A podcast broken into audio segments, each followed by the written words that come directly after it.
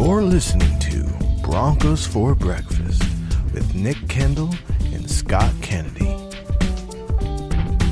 Head on over to milehighhuddle.com for all things Broncos. Good morning, Broncos country.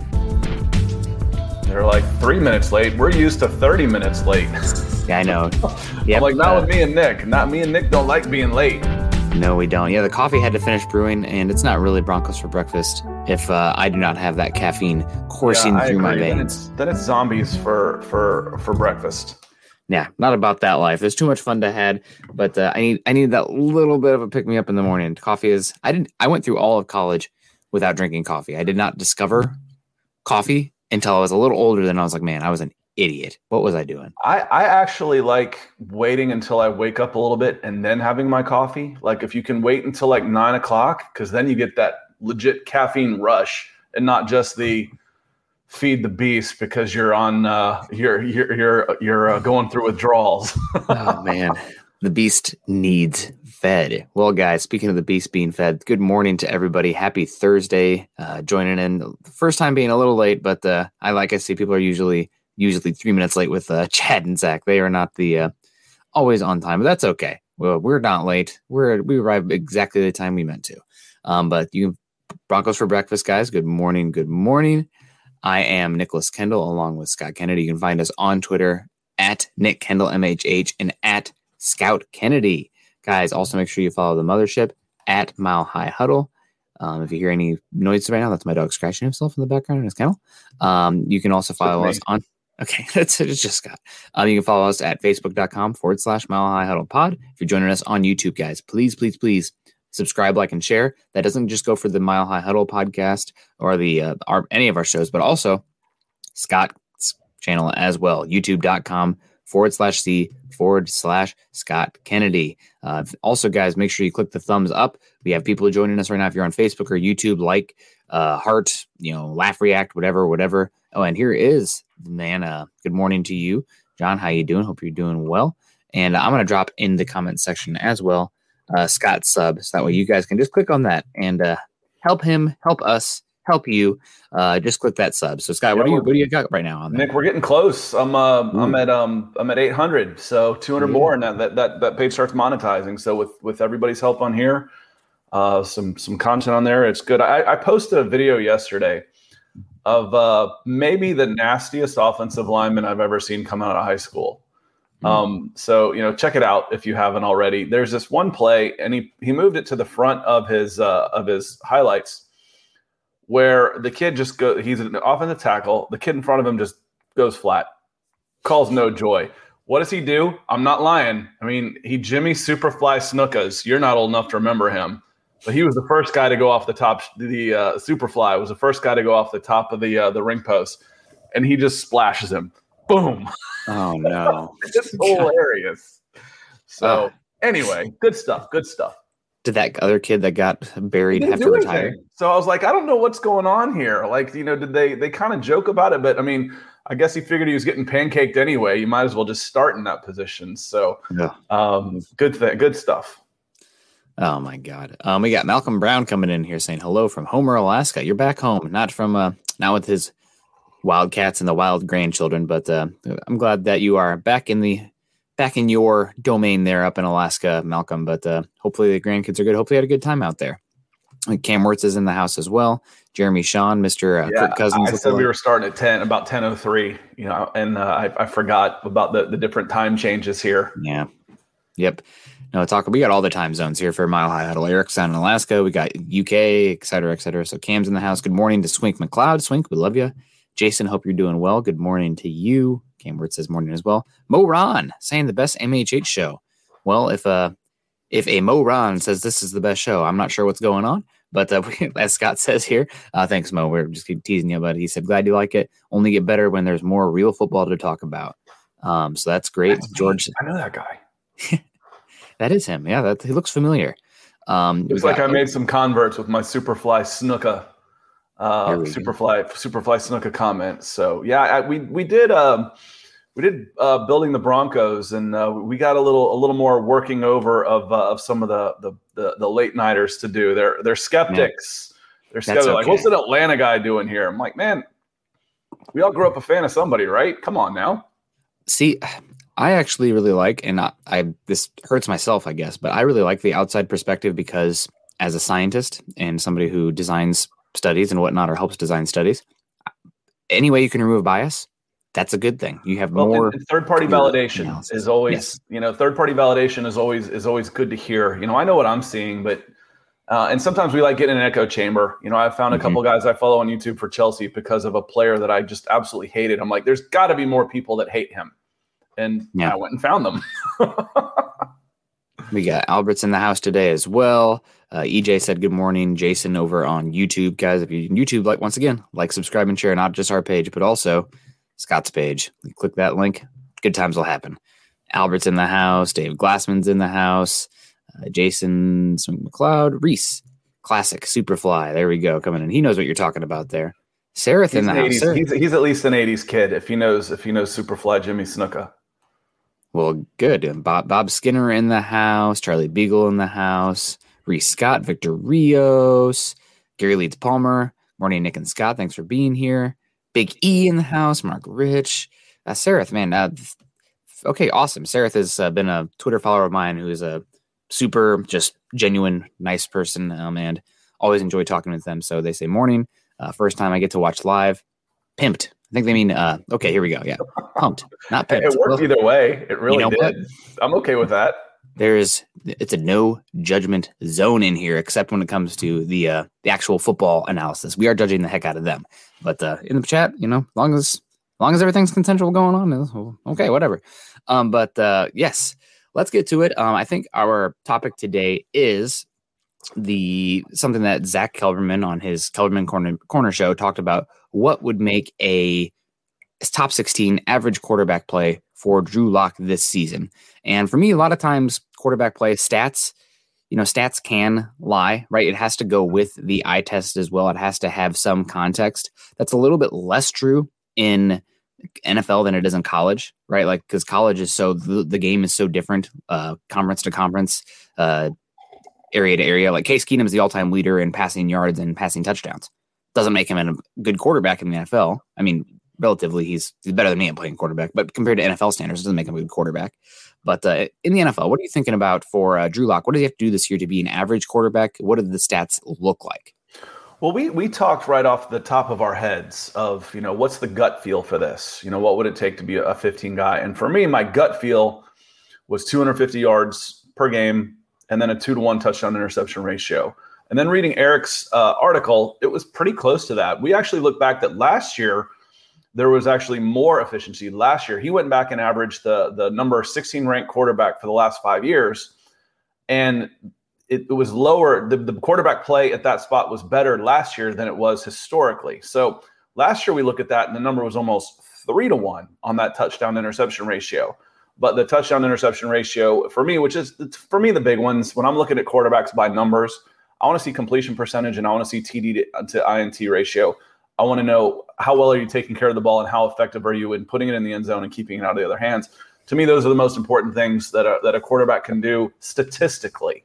Again, we don't know some of the things that could go on that could build up numbers or take away numbers. Oh, he had three interceptions game. Did you see the weather? They played it in hurricane. You know, I don't know why they're throwing the ball at all. You know, so there's there's an anomalies in there that you, you have to factor for. So Yeah. um, he he came up with that number that was actually a little less historically than than what we saw from last year. But my gut feeling was right on. It was it was about 250 yards, actually a little less than that over the course of the past five years, about 230, and then a two to one touchdown interception ratio. Now, how close do you think? Because I did some research on this one, and I'm gonna, I want to have some fun with this one. How how close do you think Drew Lock actually is to achieving that type of status? Statistically speaking, um, he's pretty far off. Uh, he was a bottom, statistically speaking, again, Mhm. bottom three or five quarterback last year. Now I know that there are a lot of uh, valid. I want to emphasize valid, all caps on valid excuses for Lock last year, struggling like he did, uh, losing Courtland Sutton when Lock is more of a general accuracy thrower versus a precision, you know, um, throwing honey drops in there thrower. Uh, so you lose Courtland Sutton out of the gate. That's going to really, really hurt you. Um, also using a uh, another new offense, a new scheme uh, that's still West Coast in nature, but different emphasis, points of emphasis from uh, Rich Scangarello's more Kyle Shanahan West Coast offense to uh, Pat Shurmur's more Andy Reid 11 personnel heavy um, West Coast offense. So that's something that's important. Learning that new scheme is makes it difficult. Uh, also, everybody had to deal with this last year with the Broncos because they were one of the youngest teams, new scheme, et cetera, youngest teams on offense. Um, what happened last year with uh, how you didn't get to meet in person, the limited time, et cetera, et cetera. Those all impacted Lock's stats, but Lock stats were bad, um, bottom three to five, and uh, so it's it's it'll actually be a pretty big leap for him to go from where he was last year to average, and that's not mm-hmm. including like people talk about um, some quarterbacks recently who have made huge, just huge turnarounds, and they the word would be an anomaly because this typically doesn't happen. But Josh Allen is one. And uh, Ryan Tannehill is another one that uh, I think people don't talk about as much as taking that huge leap forward. He was okay in Miami. It was actually more injury stuff, and he also played wide receiver before quarterback um, at Texas A&M. So there, the path is a little different, um, but it's it would be difficult to take a big uh, a big step forward. Doesn't mean it can't happen because there are a lot of factors that would point to Lock being a great positive regression candidate. But uh, I mean, it, it'll be tough. It'll it'll be tough. It'll be an anomaly. His uh, you know, his overall QB rating for the year was let me see what it was seventy five point four. Yeah. Um, you know, and that's uh, to get up to ninety three is, is a pretty big leap. Now, okay, turn up turn up your hearing aids, everybody, because uh, I'm gonna I'm gonna start cherry picking stats and have a little fun with this because that's what I did yesterday. That's what I did this morning. Yeah. Uh, when he came back off the COVID list, his last five games, he was an eighty seven point five. Not bad. That's no. not that far off. His last nine games was a 79. Okay. But a lot of that, that was a lot of that that took away, and, and everybody's to, most, most players are to have a game like this. But if you take away that one game, that four interception game against the Raiders in Las Vegas, where who knows what the factors were for that one game, the last he was uh, the last eight games of the season, decent sample size in a quarterback's first year. If you take that one out, half a season, he was an 89.1. Okay, so he, he's knocking on the door. So if you can say, okay, yes, and this is a big leap, we can expect this. We can expect him to play at this level. That one game was an anomaly. We can expect that eight game. That's what we should see out of these eight games. What would it take to move up from an 89 to a 93 and hit that average? You know what it would take? What? Two extra completions per game. That's it. That's it. So if we take the last half of the season, what does it take for Drew Lock to be a 93 rated quarterback? Two completions. It's Two easier said than done, though, right? Like that's all, all you Two, need is. A, that's the numbers, right? Lies, yeah. lies, damn lies, and statistics. Yeah, that's it. He was two completions per game away, whether it's a drop pass, errant throw, whatever. Two. Of course, you know, two ground balls a week will get you uh, in the Hall of Fame in, in Major League Baseball. Yeah. You know, that, that, that sneak through. But when we talk about how far away is Drew Lock, if we consider the fact, all the factors coming in as he got comfortable into, into the offense, as he started playing better, or, you know, the flip side of this, we can do a debate on this all the way. And I'll take the other side too. As the pressure was off because the season was tanked, you know, as the game started meaning less and less. But as he got more comfortable, Drew Lock was two completions away from being a 93. That's yeah. not bad. That's no. not that far off, right?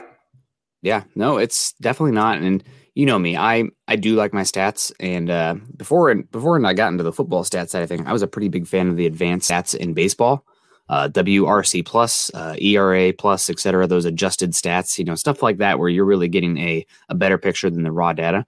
And football is behind baseball when it comes to advanced analytics. I mean, baseball has a bigger sample size. It's more controlled. The variables are more controlled. You know, pitcher to batter, like that's yeah. you don't have eleven on eleven where it's way more intermeshed in football. So it's a little bit harder to do football, but there is sure. good data out there. Mm-hmm. Um, and some of my favorites are uh, CPOE and EPA per play. And I actually um, a while ago, I'll pull it up right now.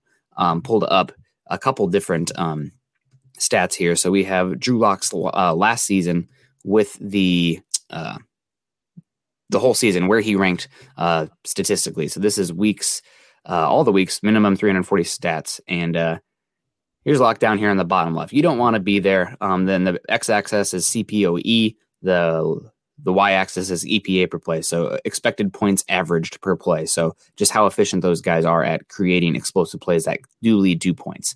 And Lock struggled last year. Now you do see him actually having solid air yards, which means he is pushing the ball vertically, um, and that's something you see with Lock. He's five out of thirty-two here. Maybe you'll see him dial that back to become more efficient in his pass plays, but his completion percentage was the worst in the NFL.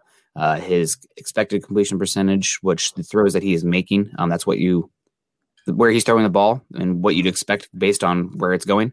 Uh, pretty low as well. But then his completion perspe- perspective over uh, expected was just just really really really bad. Um, so that's that's I'd a like concern. you to look at that over the, the last half of the season. and I have it. I have it right here. good, So good, good, good. let's do Um, that. You know, and, and like I said, and I, I, uh, uh, I forgot. I think Reese was saying that serious cherry picking of stats. I said that to begin with. I know, I know that. Um, but you know, it, when you're talking about a first year quarterback in- a new system with no preseason, if you look at the second half of the season, that's not a tiny sample size. That's a decent sample size that we're talking about. Um, you know, and and he was uh he was considerably better over the last half of the season than he was in the first half of the season. Now, um, go ahead. This is your Yeah. this is your uh, spider graph here. Yeah, so uh, this is uh, another one CPOE per play. Uh, Lock actually was a little bit better weeks 11 through 17. Now, it is important noting that the Broncos or Drew Lock did avoid playing the Saints, which had one of the best defenses in football uh, because he was Can't even find Broncos- Drew Lock. he is um, There he is. He's in orange. Yes, that makes orange. sense. Got him. the one that says D Lock right there. um, but uh, so it, his uh, EPA plus CPOE composite, which is just kind of the EPA per play and CPOE uh, combined into one score, he's about average actually. From weeks 11 to 17, he was average. So uh, 18 out of 32. His completion percentage over expected was still um, very concerning. Uh, it's something that that is something I'm not sure exactly how that improves that much because this is something that was he was horrible in that stat also in college. He was bad even his good five game sample size his rookie season, et cetera, et cetera. So he was uh, 28 out of 32 uh, there last year. But you see his air yards drop a little bit, uh, becomes 15 out of 32, and his EPA per play, an area that that y axis lock. Typically, he's worse on this x axis, x axis, the uh, CPOE, better on the y axis. Does jump here? It's above that red line, which is great. Uh, EPA per play. It is important. Important to note though the uh, this stats these data um, they do not adjust for the opponent. So in a small sample size, if you run up against multiple bad defenses, guess what? Your your stats are going to be better. Hmm. Um, so the Broncos did play easier defenses down the stretch last year. The Raiders, As you're losing games and you're forced to pass. You know. I, I went back and looked at the. You know, I think the the that was one of the few games the Falcons won last year was over the Broncos. And I look, I went and looked. I'm like, sure enough, Falcons run up a big lead, and the the Broncos scored 21 points in the fourth quarter. Um, but one of the few teams that didn't end up uh, coming back and winning that game. Um, they they jumped on Carolina, and then Teddy Bridgewater and, and Carolina had good passing stats in the season. That's one of the things that helped inflated. You know, Matt Ryan. I said the fifth best rushing atta- uh, passing attack last year. We couldn't run the ball. So uh, I want to get to to Air Mason. oh, Um, you know, saying why didn't Lock take the offseason approach last year? Um, last year, if you remember where we were at this time, things were very different. You know, there were people Yeah. setting up uh, Nerf guns with wiffle balls in it to take batting practice because, Um, you know, th- I mean, I, I live in Georgia, and we were about as open as any place in the world mhm. um, Memorial Day weekend, literally. Um, you know, we were back out and playing sports with our kids in organized games in, in at the end of May and in June. That was pretty rare. So I'm going to give anybody and everybody a pass for last spring and early summer. Uh, Yeah. what, do you, what do you think on that, Nick? just thinking thinking about uh, early what's going on in the world right now because we're not supposed to say the word to get flagged by YouTube. But uh, my favorite moment was the uh, the that priest baptizing that child with a squirt gun.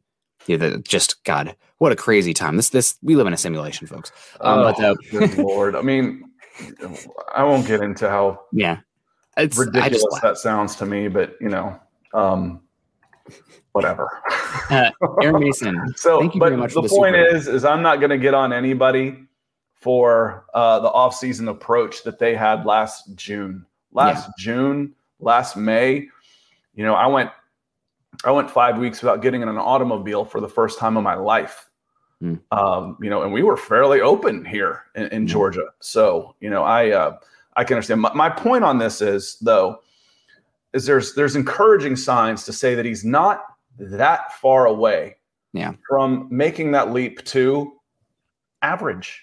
Okay. And, and, right now, average would be good. If you can take the negative away from the quarterback play for the Denver Broncos, this is going to be a damn good team. And I think it's something we're expecting, aren't we? I mean, we both have the Broncos with a, you know, a five or six game turnaround for the uh, for the 2021 season.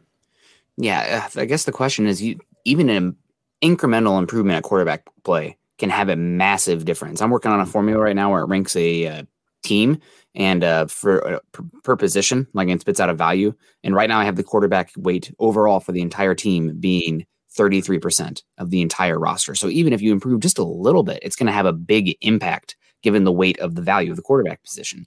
So um, I don't know if he's going to improve to be that 12 to 18 range. Mm-hmm. That's, I mean, if he does, this Broncos team is going to win at minimum 10 games, at, at minimum 10 games. Um, but uh, is he going to be, because last year he was bottom three, bottom five, is he going to be bottom 10? That would still be a decent improvement, right? Like that would still be uh, not good. That's the wrong word, but I mean, in the right direction and on a rookie contract. That's not bad. Well, and, and, we were talking, you know, if you look at the numbers that he was that that Eric was putting up, that quarterback rating of a of a 93. Teddy Bridgewater was a 92.1 last year on a bad team. So mm-hmm. let's put that as the as the as the bottom. Yes. You know, if you can get 95 uh, QB rating from your team, that's a massive jump. Yep. And you should. The Broncos yep. should be in that in that neighborhood this year. Um, I didn't want to answer this a little bit more for Air Mason because this is a good question. I have a little bit of a different take here than you do. Also, why didn't Lock have this offseason approach last year? One, uh, I think he's he's gone through the wringer a little bit. He got beat up last year. He struggled maybe a little bit of eye opening. You know, he's not even in his press conference interviews and whatnot. He seems more ticked off. You know, he's not this kid anymore. He understands that. Uh, wow, I was, and he would be the first to tell you. I know people on area, you're too tough on Lock. Lock would tell you he was bad last year too. He would say that he would need to play better, and that's great. He has some self realization now. People just totally giving up on him. Um, he should be irritated about that. That's great to hear that he's kind of ticked about that. But why didn't he approach this way last year? I think that he, uh, he was kind of feeling himself a little bit too much. Um, he had uh, just didn't quite understand the the difficulty that was going to happen in this league. Also, last year, um, everybody was gassing him up, et cetera, et cetera, including the team. John Elway gave him a path of least resistance to that quarterback position. Jeff Driskel, Brett Rypien, those are your quarterback competition guys? No. Now you bring in Teddy Bridgewater. You're going to have to earn it. This isn't going to be given to you like it was last year with uh, John Elway as the general manager. So uh, why didn't Lock take this up offseason approach last year? To be honest, to be the starting quarterback, he didn't have to. This year, he does. Otherwise, he's not going to be playing. And and there's a there's definitely a the we're just happy to be here feeling is now gone. Yes. He, he's not happy to. You know, it it, it bright eyed and bushy tailed. Now reality is set in for him. You know, mm-hmm. so it's and good for him. Uh, you know, earlier this week I mentioned his mentality, the the the way he has taken this. A lot of guys could take their money. You know, he's mm-hmm. he's going to make more money on one contract than than Nick and I will probably make in our whole lives. So ah. he's set, and a lot of them will just kind of take it and and and be done, uh, and fold up and you know turn to different things. And he has accepted this challenge, and I think that's a good sign. How that pays off, we'll see. You know, we'll see.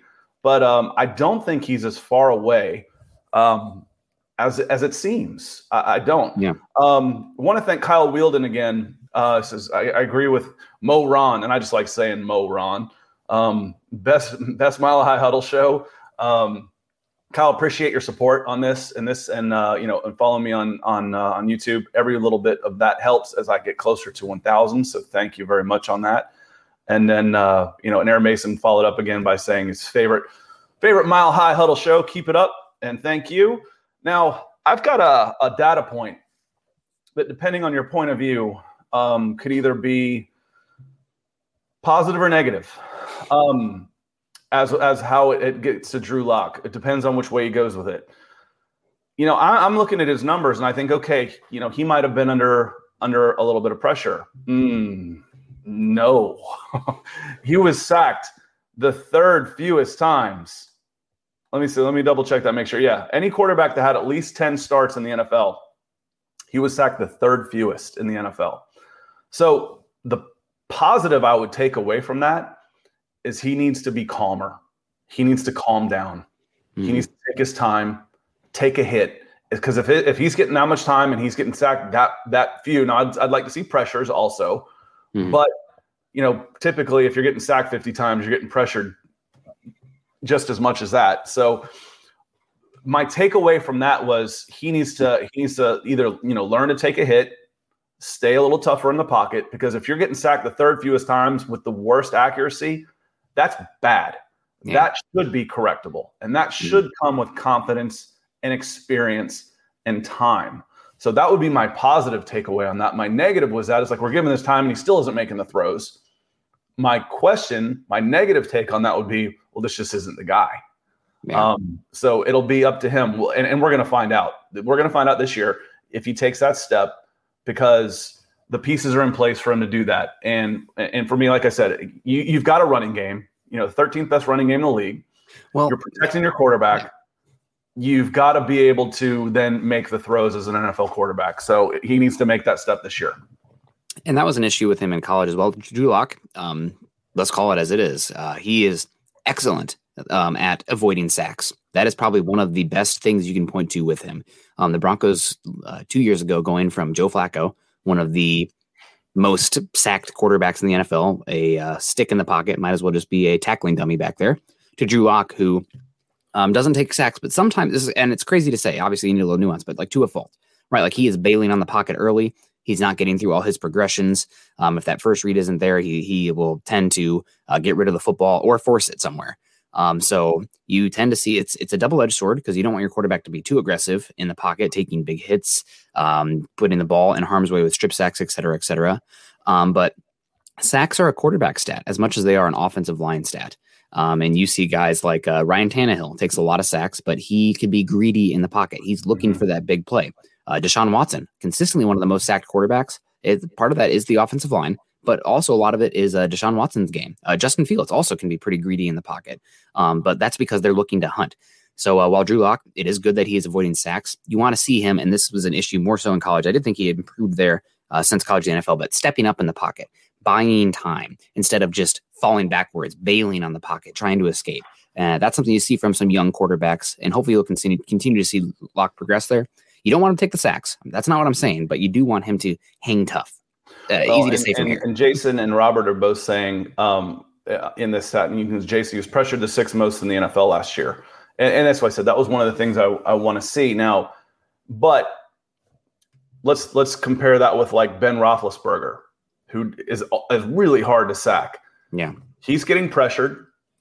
He's avoiding a sack, and he makes plays. I mean, he's he's older now, you know, obviously. Josh Allen would be one. He's he's uh you know it, it, when he was at his best he could he could do he was getting pressured avoiding sacks and making plays so again like i said I, we're nick and i both like numbers but then we want to verify you know mm-hmm. we, we like statistics and then we want to know why if i see something i want to back it with statistics so those are good points and and when i started i said let's I, i'd be interested in how often he's pressured too so thank you for for adding to that yeah, we got Richard coming in from across the pond, the across the bleh, across the pond.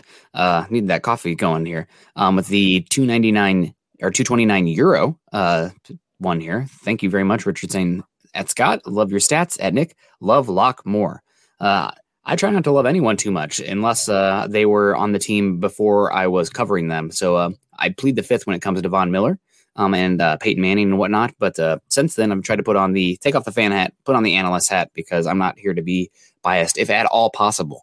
Um, but uh, you know, those are some good points uh, all around. So I don't know. I think we we should definitely Lock can get there.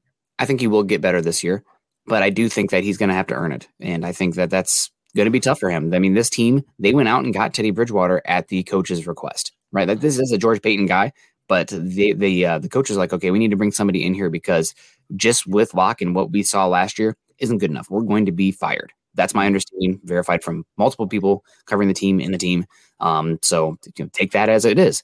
Um, doesn't mean Drew Lock won't win the job. I think everybody in there would rather Drew Lock win the job because you're going more places if Lock can step up and become that guy rather than Teddy Bridgewater where he's at right now, his age, et cetera, et cetera. Um, but uh, he's going to have to earn it, and that can only be a good thing. Well, and, and the Teddy Bridgewater move isn't a move to say we're giving up on Lock. It's an it's a short term insurance policy. So as, as we said on Tuesday, Teddy Bridgewater is not going to be the starter in two years. You know, if he's a starter this year, it's because he was better than Drew Lock. So yep. if Drew Lock is the starter this year, he could be the starter in two years. He may win that position and make it his own. But Teddy's there as a failsafe. And if Teddy's the starter, Denver's going to be in the market for a quarterback. Plain and simple. Yep, and Teddy also he had a two years left on his deal. He renegotiated it, less hit, and now it's one year. So I mean, writing's on the wall there. If it's Teddy, it's just a it's another Joe Flacco move. It's kind of like even Case Keenum, although you'd hoped he'd be here longer. Um, it's a one season move, kind of like what you saw with the Washington football team and the Bears this year with uh, Andy Dalton and Ryan Fitzpatrick pre draft. Obviously, the Bears got uh, Justin Fields, but uh, that changes things. And I wanted to get to one from uh, John uh, coming in here earlier. I flashed it a few times, but the supers kept rolling, and we appreciate the supers guys um, saying last year. And this is a good, another interesting fact about Drew Lock. He had some of the highest rate of big time throws in the NFL, and that kind of goes into his air yards per play, pushing the ball vertically, and uh, being a quote quote unquote gunslinger. Um, so, do you expect him to drop that number back this upcoming season, or do you think it'll be higher, uh, given that Courtland Sutton's coming back and having a guy like Courtland Sutton down the field can only help your ability to hit big time throws. Yeah. Uh, I, I, what I did for fun was uh, QB rating uh, for NFL and college are different. And the QB rating for college likes to uh, I say overvalue yards per attempt. I was like, well, mm-hmm. let's see where that one is. It wasn't much better. So I didn't bring it up just now. I didn't bring it up. It, it was a ton better. He was still, uh, you know, ahead of Sam Darnold, Carson Wentz, Dwayne Haskins, but behind uh, behind most everybody else for the course of the year. But again, for me, it was, you know, all I ever ask is out of myself, work, kids I coach, whatever, just always get better. You know, make sure the line's going the right way. And I, I think we saw that last year towards the end of the season for one reason or another. Again, maybe the pressure's off. You know, I've seen that in Atlanta when they start 0 and 7 and finish, you know, with five and two at the end of the year. I'm like, yeah, doesn't matter now. Thanks. Just blew your draft position. Um, yeah. The pressure comes off. But by that same token, as he gets more comfortable, the pressure will come off of him anyway. You know, yeah. you th- how much pressure do you think you know Aaron Rodgers felt in his fifth year as a starter? He's like, no, I, I belong in this league. Yeah. So again, that's about the the step for him. That's can he can he make that step? And, and obviously, Broncos fans are, are all, all, hoping that he does. You know, I don't think anybody roots actively roots against him. Um, they they want him to be the guy, and if he's not, he's not. Back to the you know back to the draft pool, back to the free agent pool. Yep. Yeah, that's uh is what it is. And uh, the Broncos obviously they looked pretty hard um, this offseason to see if they could upgrade the quarterback position um, because what Lock had shown to date uh, had not been good enough, but also the cost of upgrading the quarterback position, it just, it's never matched what they were willing to give. So uh, that's, I mean, that's, I appreciate George Paton for that. I, you know, and you would have also pulled the trigger on Justin Fields, and that is independent of Drew Lock, mostly because we both like Justin Fields as a prospect. Um, but still, the, there's plenty of hope for Drew Lock becoming a better quarterback. There's a lot of circumstances. And I just have a hard time with it. You know, we're both data guys, and we know the stats can lie if you uh, cherry pick and present them in a certain light. If you dial them down enough, they lose their predictive uh, ability.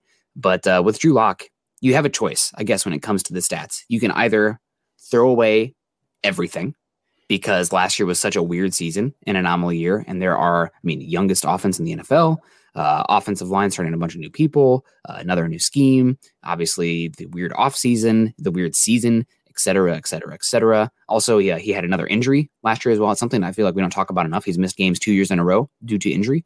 Um, okay, those are all factors where your ability to compare with those variables to dial it down, you have a sample size of one, right? Like it's just Drew Lock. Like how can you use any predictive stats based on past performance of other players when you have that many specific variables to dial it down to or um, thresholds. Or you can look at his stats in a vacuum and compare them historically to everything that's happened ever, um, let's say in the last 10 years, because the game has changed, and compare where his stats are to other players over that time period. And that's not good. So I, I don't know what to do because I, I appreciate that there are a lot of factors last year that make it a rare occurrence for Drew Lock that was going against him, that made it harder for him. But you don't just want to throw away all previous data to not create a or not give yourself the most informed decision possible. Well, you know, since we don't necessarily know, we, we know what Drew Lock needs to do to step up. I mean, he, yeah.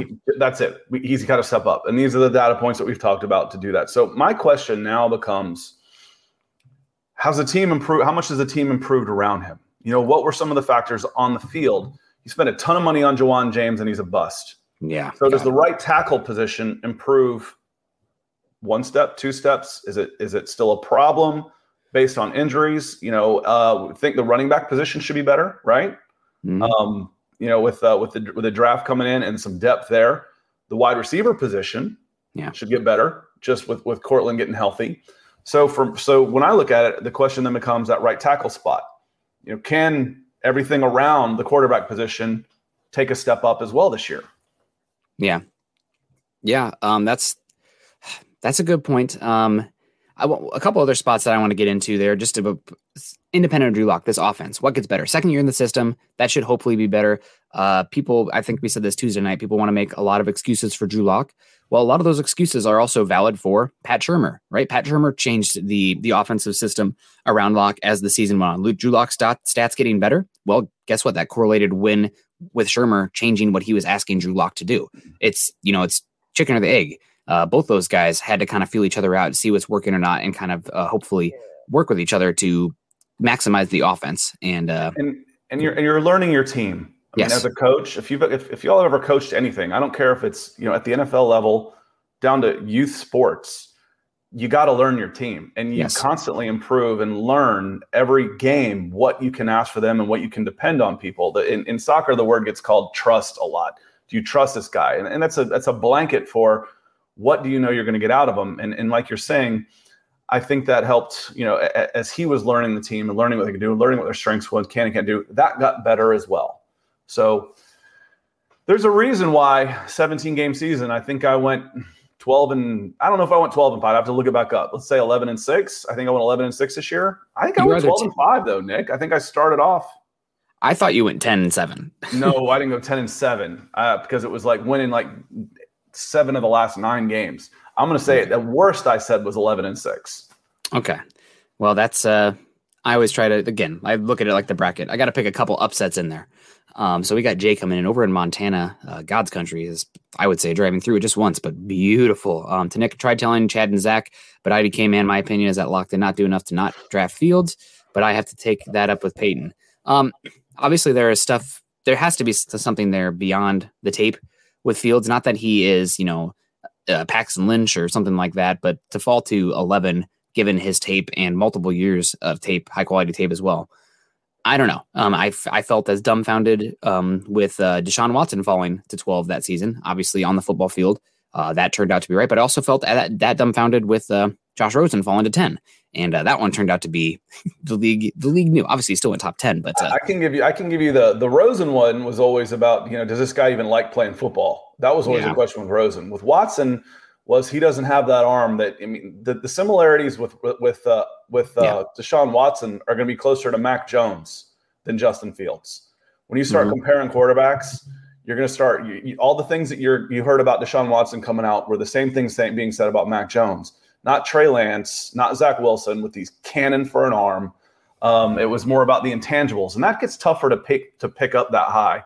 yeah, Um, so you know, my my fear, and this goes to the Broncos as well, is you don't expect to be drafting in the top five again, right? yeah, And the chances, if you needed a quarterback, and, and I don't think they were ready to give up on Drew Lock, but it's so expensive to Yep. get a franchise quarterback in the draft. What scares the, me to death is pulling a San Francisco 49ers and giving up three first round draft picks for a maybe. it's an opportunity cost. as a general manager. Yeah. It, it really does. And that was one of the reasons why it, it, made sense for when I look at some of these teams that I thought needed a quarterback. You look at the teams, we looked at PFF's quarterback rankings, and there were like five teams that were below where they had Justin Fields for whatever that's worth that passed on him. I'm like, it's going to be awfully expensive to try and get a guy. Uh, there's going to be a lot of teams whose drafts are going to be retroactively graded based on how Justin Fields does. Yep. And I don't want to get too far in the weeds with the 2022 class, but I'm not nearly as impressed at this point with the arms in next year's class compared to what we saw this past season. Um, but uh, is what it is. I think if uh, Trey Lance had fallen to uh, six, I think he'd be a Bronco right now. I really do.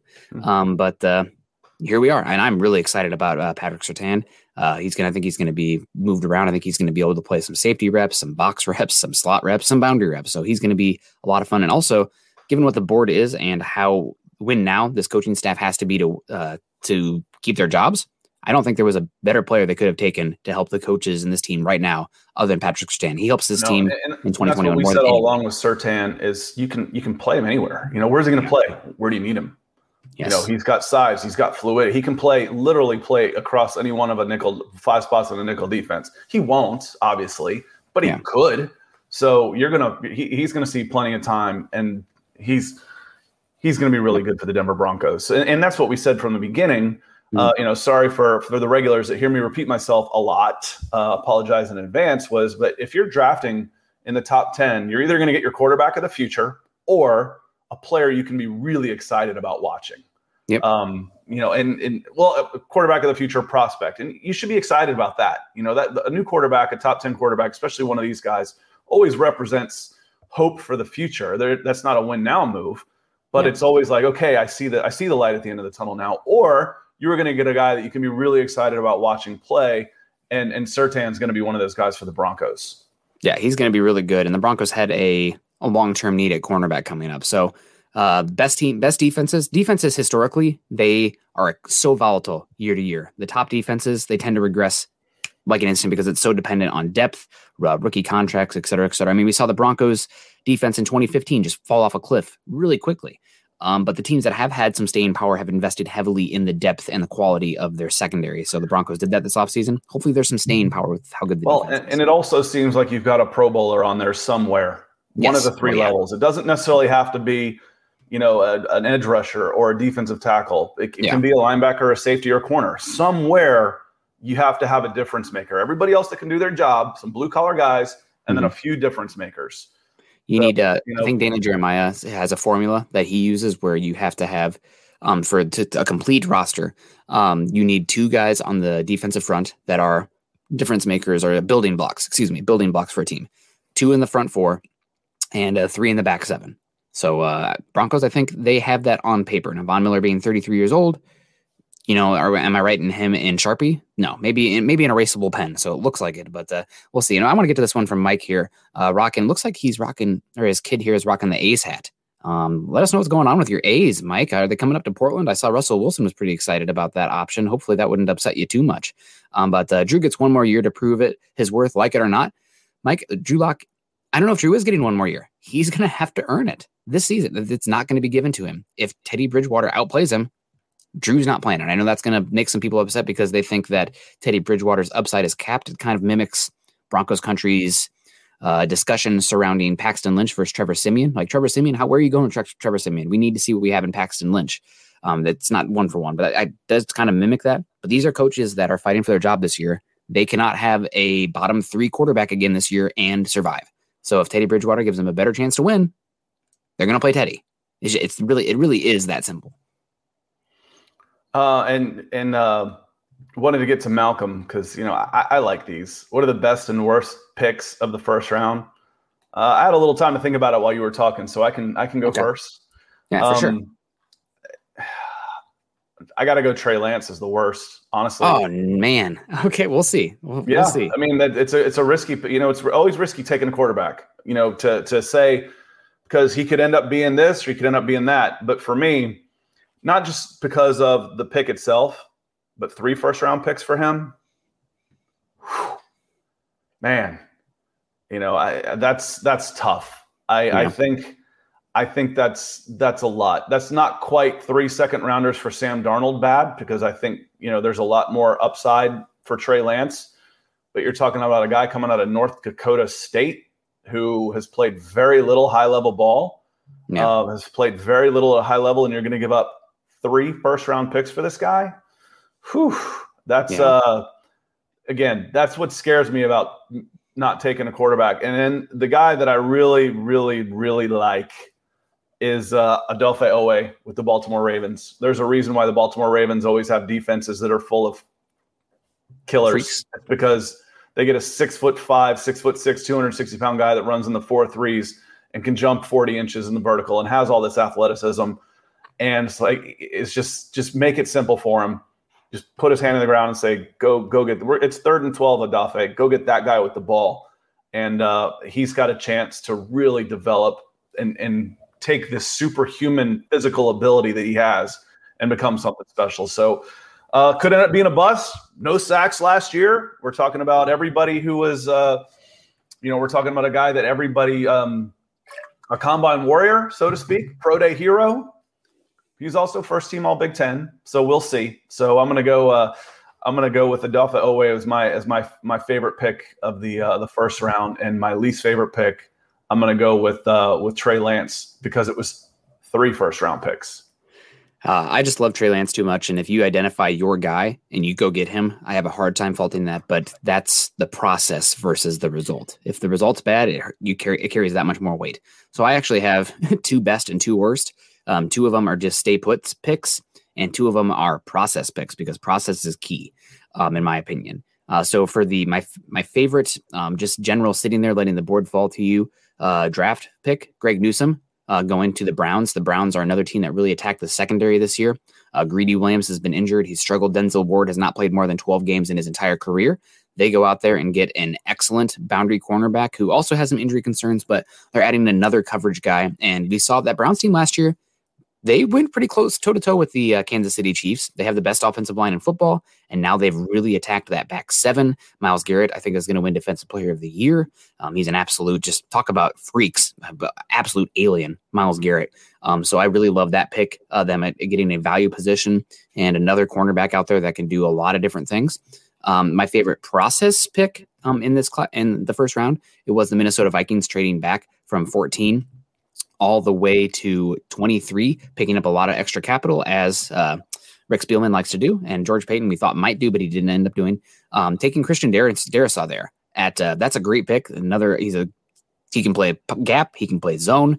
They've needed offensive line help for a while. They were able to get a really good tackle while adding extra picks. Fantastic. So those are my two favorites. Worst picks, um, just sitting there letting the board fall to them. Worst pick, uh, I think it was, uh, yeah, John said it here. Harris by Pittsburgh. Uh, and I like Najee Harris, but uh, that that team investing in a running back position seems extremely short sighted. That offensive line was really bad. They've gotten worse every single year. The further Munchak has gotten from them, and uh, they could have used back seven. They could have used offensive line. They could have used uh, a number of positions. They could have used like running back. I don't know that that Steelers team that felt like a short sighted move. I wouldn't have been a fan of that. And um, my other prop, my bad process pick I like the player, but trading up to go get him, uh, the the Jets moving up to to 14 to get Elijah Vera-Tucker. I really like Elijah Vera-Tucker. Don't get me wrong. I think he's a guard in the league. You're giving up that much capital to go get a guard when you could have sat there at uh, where where did they end up? They would have been at 23, I think. You could have taken Christian Darrisaw there. You could have taken Teven Jenkins there. You could have taken Greg Newsome. You could have added another cornerback, uh, edge rusher. The Jets haven't had an edge rusher since like John Abraham. That's worth noting. Um, so, and that's even predating your John Abraham and the Falcons days, I think. So, uh, those are the ones that stick out to me. And I, I think uh, the easy pick, the one that got that got panned the most right after was Alex Leatherwood at 17.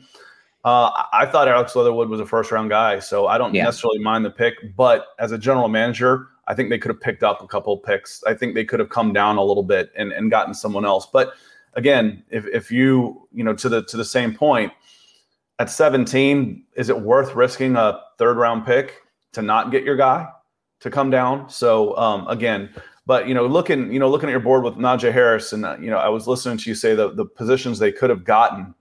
Um, you know, n- there wasn't another first round uh, offensive lineman taken after after Najee Harris. So I thought Teven Jenkins was worth the pick at 17. So yeah. I, I, don't know what happened with Teven. I loved um, Teven. But just just looking at the board and how it fell. Yeah. Um, you know, but then then you go to edge, and I'm like, you know, when I think defense, I think I think Steelers Ravens.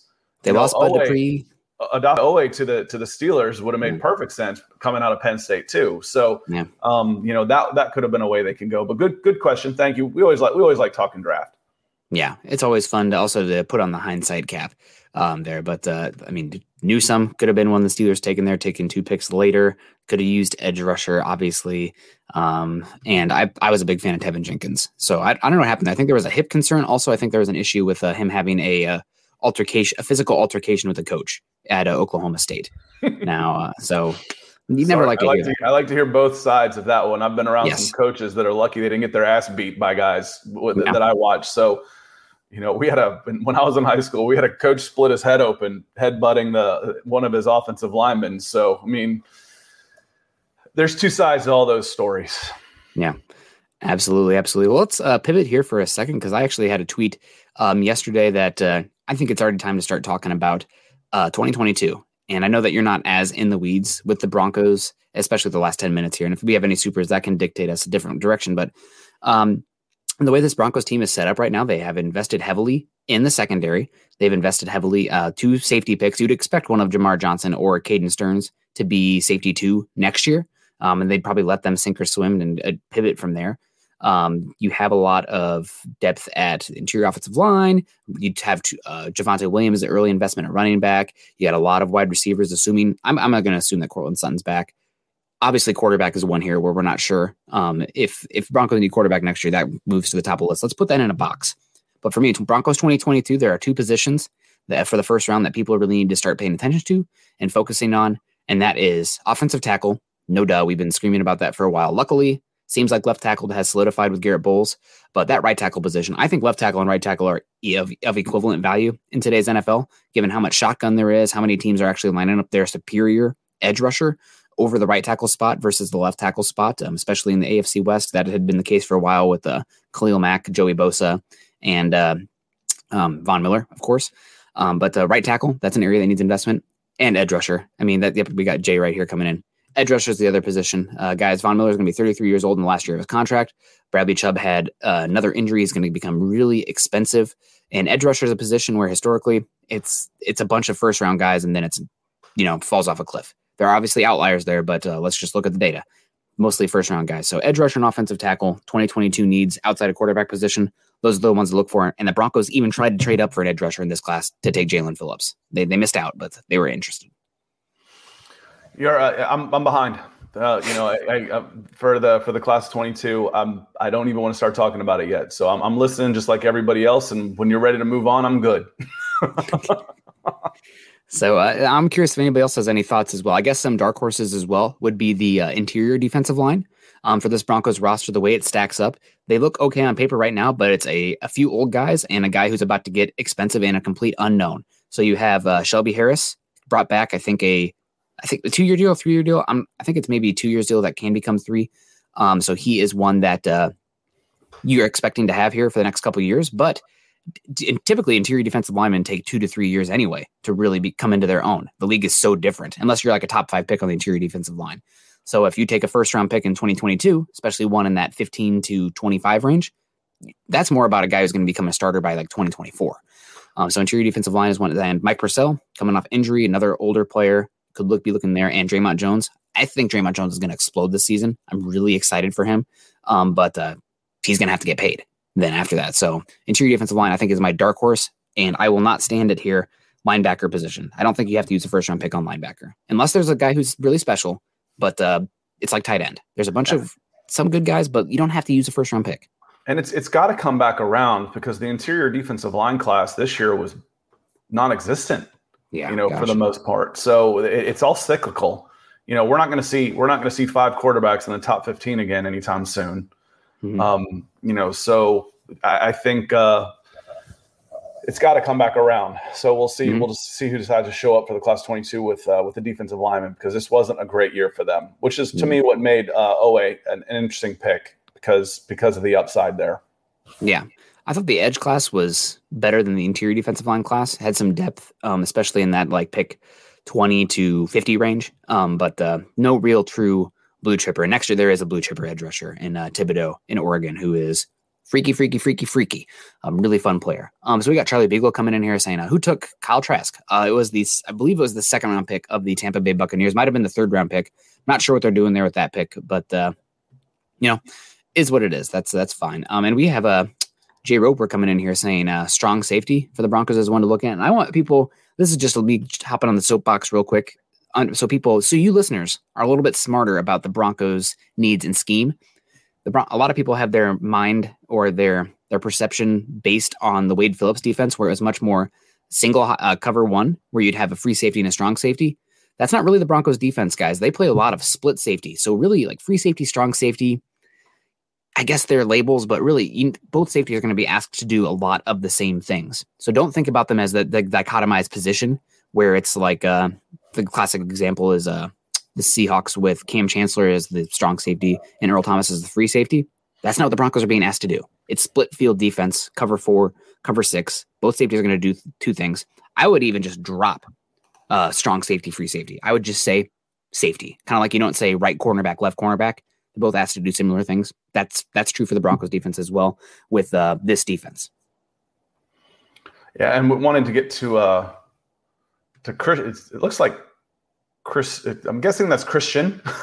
Yes. Just haven't seen it spelled like that. That's uh, that's unique to me. So um, appreciate it. Um, says morning guys, can't wait to see Williams at the field. I think he takes Gordon's job by the end of the season.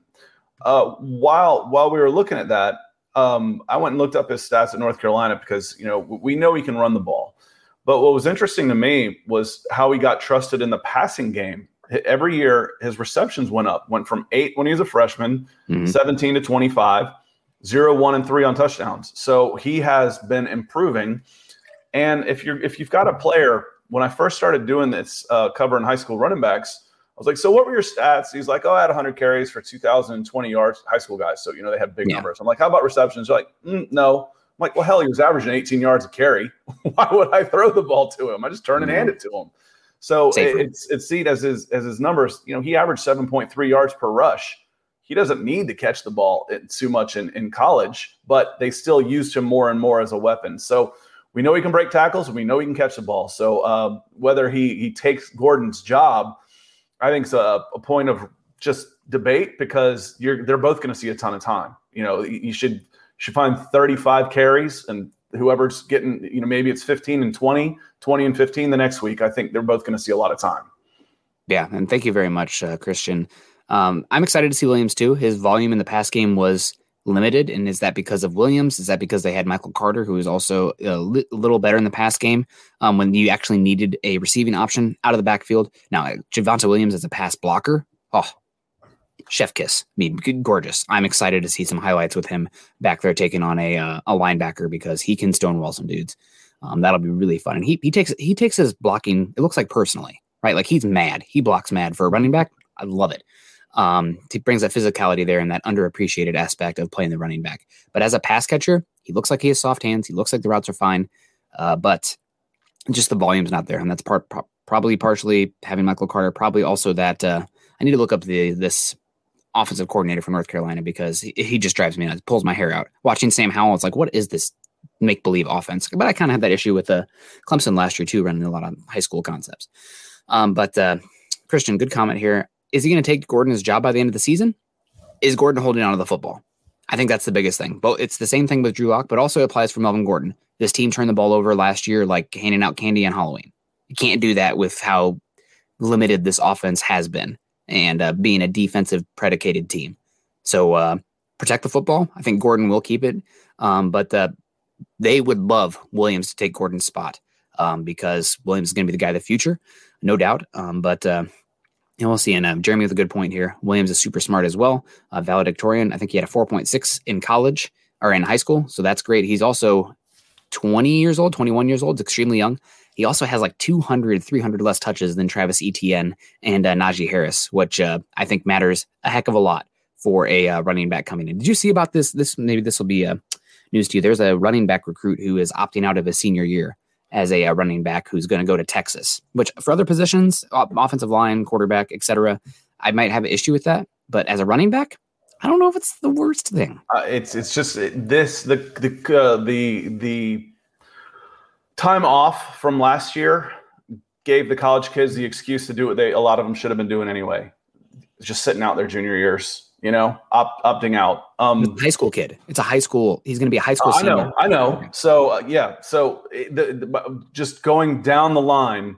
Mm-hmm again, the unholy collusion between the NCAA and NFL is so anti-player and anti-opportunity that you're going to see more and more of this. And if I don't blame him, um, you know, I, I, don't blame him. Uh, you know, he's got a huge future ahead of him. Why should he go get? You know, th- these guys are the, the high school kids are playing 15 and 16 games now. You yeah. know, especially in Texas, they don't get done until Christmas. They play 15 games, 16 games a year you're going to give him that's going to be 500 carries for a running back like that. Yep. I don't blame him. Yeah, yep. I, I don't. Uh, it makes me it makes me a little sad for the game itself, but the way that the people with all the money treat the players, it's uh I see it. And, and just going back to uh to Javonte Williams on this, you know, I mentioned his his uh touches, his carries. Well, him and Michael Carter last year were one carry away difference for touches for the whole season. Isn't that crazy? 157 uh, rushes versus 156 rushes, and they both had 25 receptions. That is splitting the load. yeah, no, that's a uh, it's a good point. And with the way Williams runs as well, I'm glad that he doesn't have as many carries. And Jay, I want to. Jay, I got to take uh, not offense to you here, but uh, just I got to disagree.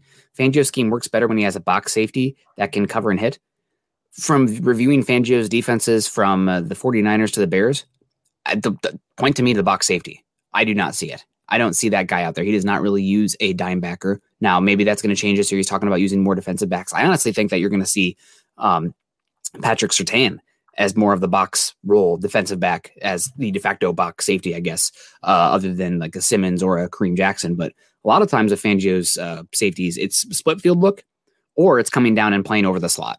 It's not in the box. So uh, I just, from my review of the defenses, he does not use that player. And it's a big reason I didn't think J, uh, Jeremiah Owusu-Koramoah was a uh, much of a scheme fit, just because historically he has not used that body type. Just, hasn't.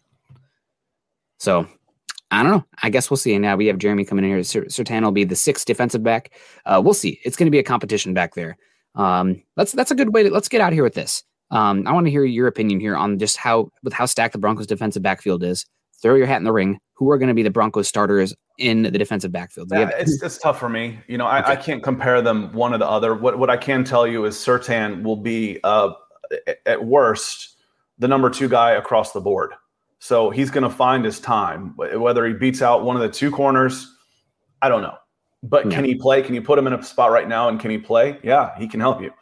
Um, can he be a nickel guy or move one of your smaller guys to the nickel while he's covering the outside? Yes, yes, you can. Could you even use him in a free safety role, uh, depending on what you want to do? And, and frankly, the 6DB is going to get on the field. That's a dime package.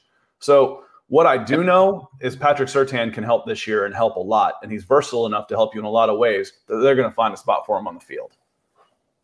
Yeah, no, absolutely. Um, obviously, you have Darby, you have Bryce Callahan, you have Kyle Fuller, you have uh, Michael Ojemudia, who's coming back this year. Who man, pretty good player here. Um, and I, Jay, I'm not going to let it go, man. I got I got to pull up the stats here. Um, you could see the Broncos, I guess, maybe moving on from Bryce Callahan, who was phenomenal last year, but you have a uh, a big uh, usage for him. Um, but yeah, that's the uh, that's the biggest one. So uh, we'll see. I think that Surtain is going to be he's going to get enough snaps to be the number three. I would take a little bit of exception. I think you're going to see Ronald Darby with how much they paid him, and uh, Kyle Fuller, given his skins on the wall um, and uh, his no, his ability in this scheme specifically. Um, we will see him out there. Uh, but Surtain, with how much four, uh, four or how much five and six defensive back looks you're going to see with this defense, he's a starter. He's a starter. And what's what's his role exactly remains to be seen, but he's going to be a starter. Um, so, guys, I think that's going to have to do it for us today. Uh, sorry we started two minutes late. Uh, we'll be better than that next time. Uh, we are not we're not following the uh, the Chad and Zach plan of action. Also, everyone put out good vibes for Chad. I know that he's uh, he's a busy guy right now. Not anything's bad, but uh, he's got a lot on his plate um, with uh, the family life coming on a, a new a new edition coming here soon. So that would be great for him. Uh, but guys, follow us on Twitter at Nick Kendell MHH for myself and at Scout Kennedy for Scott or for Scott. And uh, Scott, are you starting to get a little nervous for uh, Saturday? You know, it's nice when you're a heavy underdog. The mm-hmm. the nerves really don't start kicking in until you like get a one nothing lead, and then you're like, man, we actually have a chance at this. Then yeah. then it starts becoming nerve wracking, and and I don't think Chelsea will be in the we're just happy to be here mode, but nobody expects Chelsea to win. So it's hard to get too nervous. I, I learned that in college. I'm like, there's there's a certain calm and utter doom. You know, yeah. you're nervous about taking a test when you're not sure how well you're going to do. When you know you're going to fail, you're calm. yeah. So yeah, I'm looking looking forward to it though. That was uh, the Europa League final yesterday. I know we got a couple Manchester United people on here. Was nuts. It went to penalty shootouts, and they made 21 in a row. 21 penalties in a row before Manchester United's goalie missed one because he was the 11th player on the field to take one. Anyway, there's my 45 seconds of soccer talk, and I will stop it now. Well, that's uh, I still enjoy it. So thank you, everybody. Um, we got Georgia St. City's winning it all, probably, but we'll see. Great show, guys. Uh, Jay coming in saying, I love y'all. Um, Vinny coming in and say, you hear what the Cheater Patriot News? Yeah, man, we live in a simulation. It's weird times out here. Um, Charlie saying to Juan James Jensen, if you guys make a big enough super chat for uh, ch- at Chad in the Huddle Up Pod, he might take consideration there. Um, we got Jason saying, uh, well, gentlemen, as well as wanna enjoy your day and keep it classy, Broncos country. Mo Ron saying, uh, great show, guys. Go from Ron uh, Burgundy to Mo Ron. That was awesome. we got Greg Smith, also great podcast fellows. Greg, we always appreciate you coming in. Malcolm back up in uh, back up in Alaska, so we'll be excited about that. Uh, I need to get up to Alaska at some point while I'm up here, so we will we'll do that. Um, EJ coming in here, great point here. Um, great show, guys. Smash the like button uh, for the Broncos. Yeah, guys, if you are joining us, Facebook or YouTube, please click the thumbs up. We appreciate that a lot. That does a lot of good for us. Uh, follow us on Twitter at Huddle Up Pod, also at Mile High Huddle. Um, guys, if you are joining us, like I said, on Facebook, YouTube, click the thumbs up, click the heart react if you're joining us on YouTube, though. Please subscribe, like, and share. That is the number one thing you can do to help us outside of super chats, uh, get this show out there to more listeners. Also, guys, please, please, please um, go to youtube.com forward slash C forward slash Scott Kennedy. Scott is approaching that threshold he needs to get to for subscribers. And uh, if you're liking what's going on here, if you want to support us in a way that really takes no time and effort at all, or no monetary value, etc., like you're not donating, just go to Scott's page and like it. Um, I will also drop the uh, list to subscribe on um, the chat uh, before we get on out of here as well. And uh, Scott, do you want to give a shout out to our our don our donators today, our super yeah for sure. Uh, we had uh, you know plenty of supers. Air Mason came in twice. Thank you, uh, thank you, Mason. Uh, Kyle, as always, I, I, see you in my list of, uh, of, of followers on YouTube as well. So thank you for the support. Malcolm, as always, uh, Christian Garris and, and Richard Beisenkulter. So uh, from uh, from across the pond, and I, if I missed one, I, I don't think I did. If I did, I apologize. But as always, uh, the the super chats are, are, are, a big help for us to uh, to keep this thing going and grow it bigger and better. And we're having a lot of fun doing it. So appreciate all the good words and the support. Yeah, and also uh, Christian Garas. As did you say that one as well? So that's the I probably said it that so one right. He's rocking that you didn't recognize it. Uh, probably. So, uh, guys, that's going to do it for us. Again, make sure you subscribe to all of our ch- channels, all of that stuff. That's going to do it for Broncos for breakfast. You all stay safe. You all stay beautiful. Go Broncos.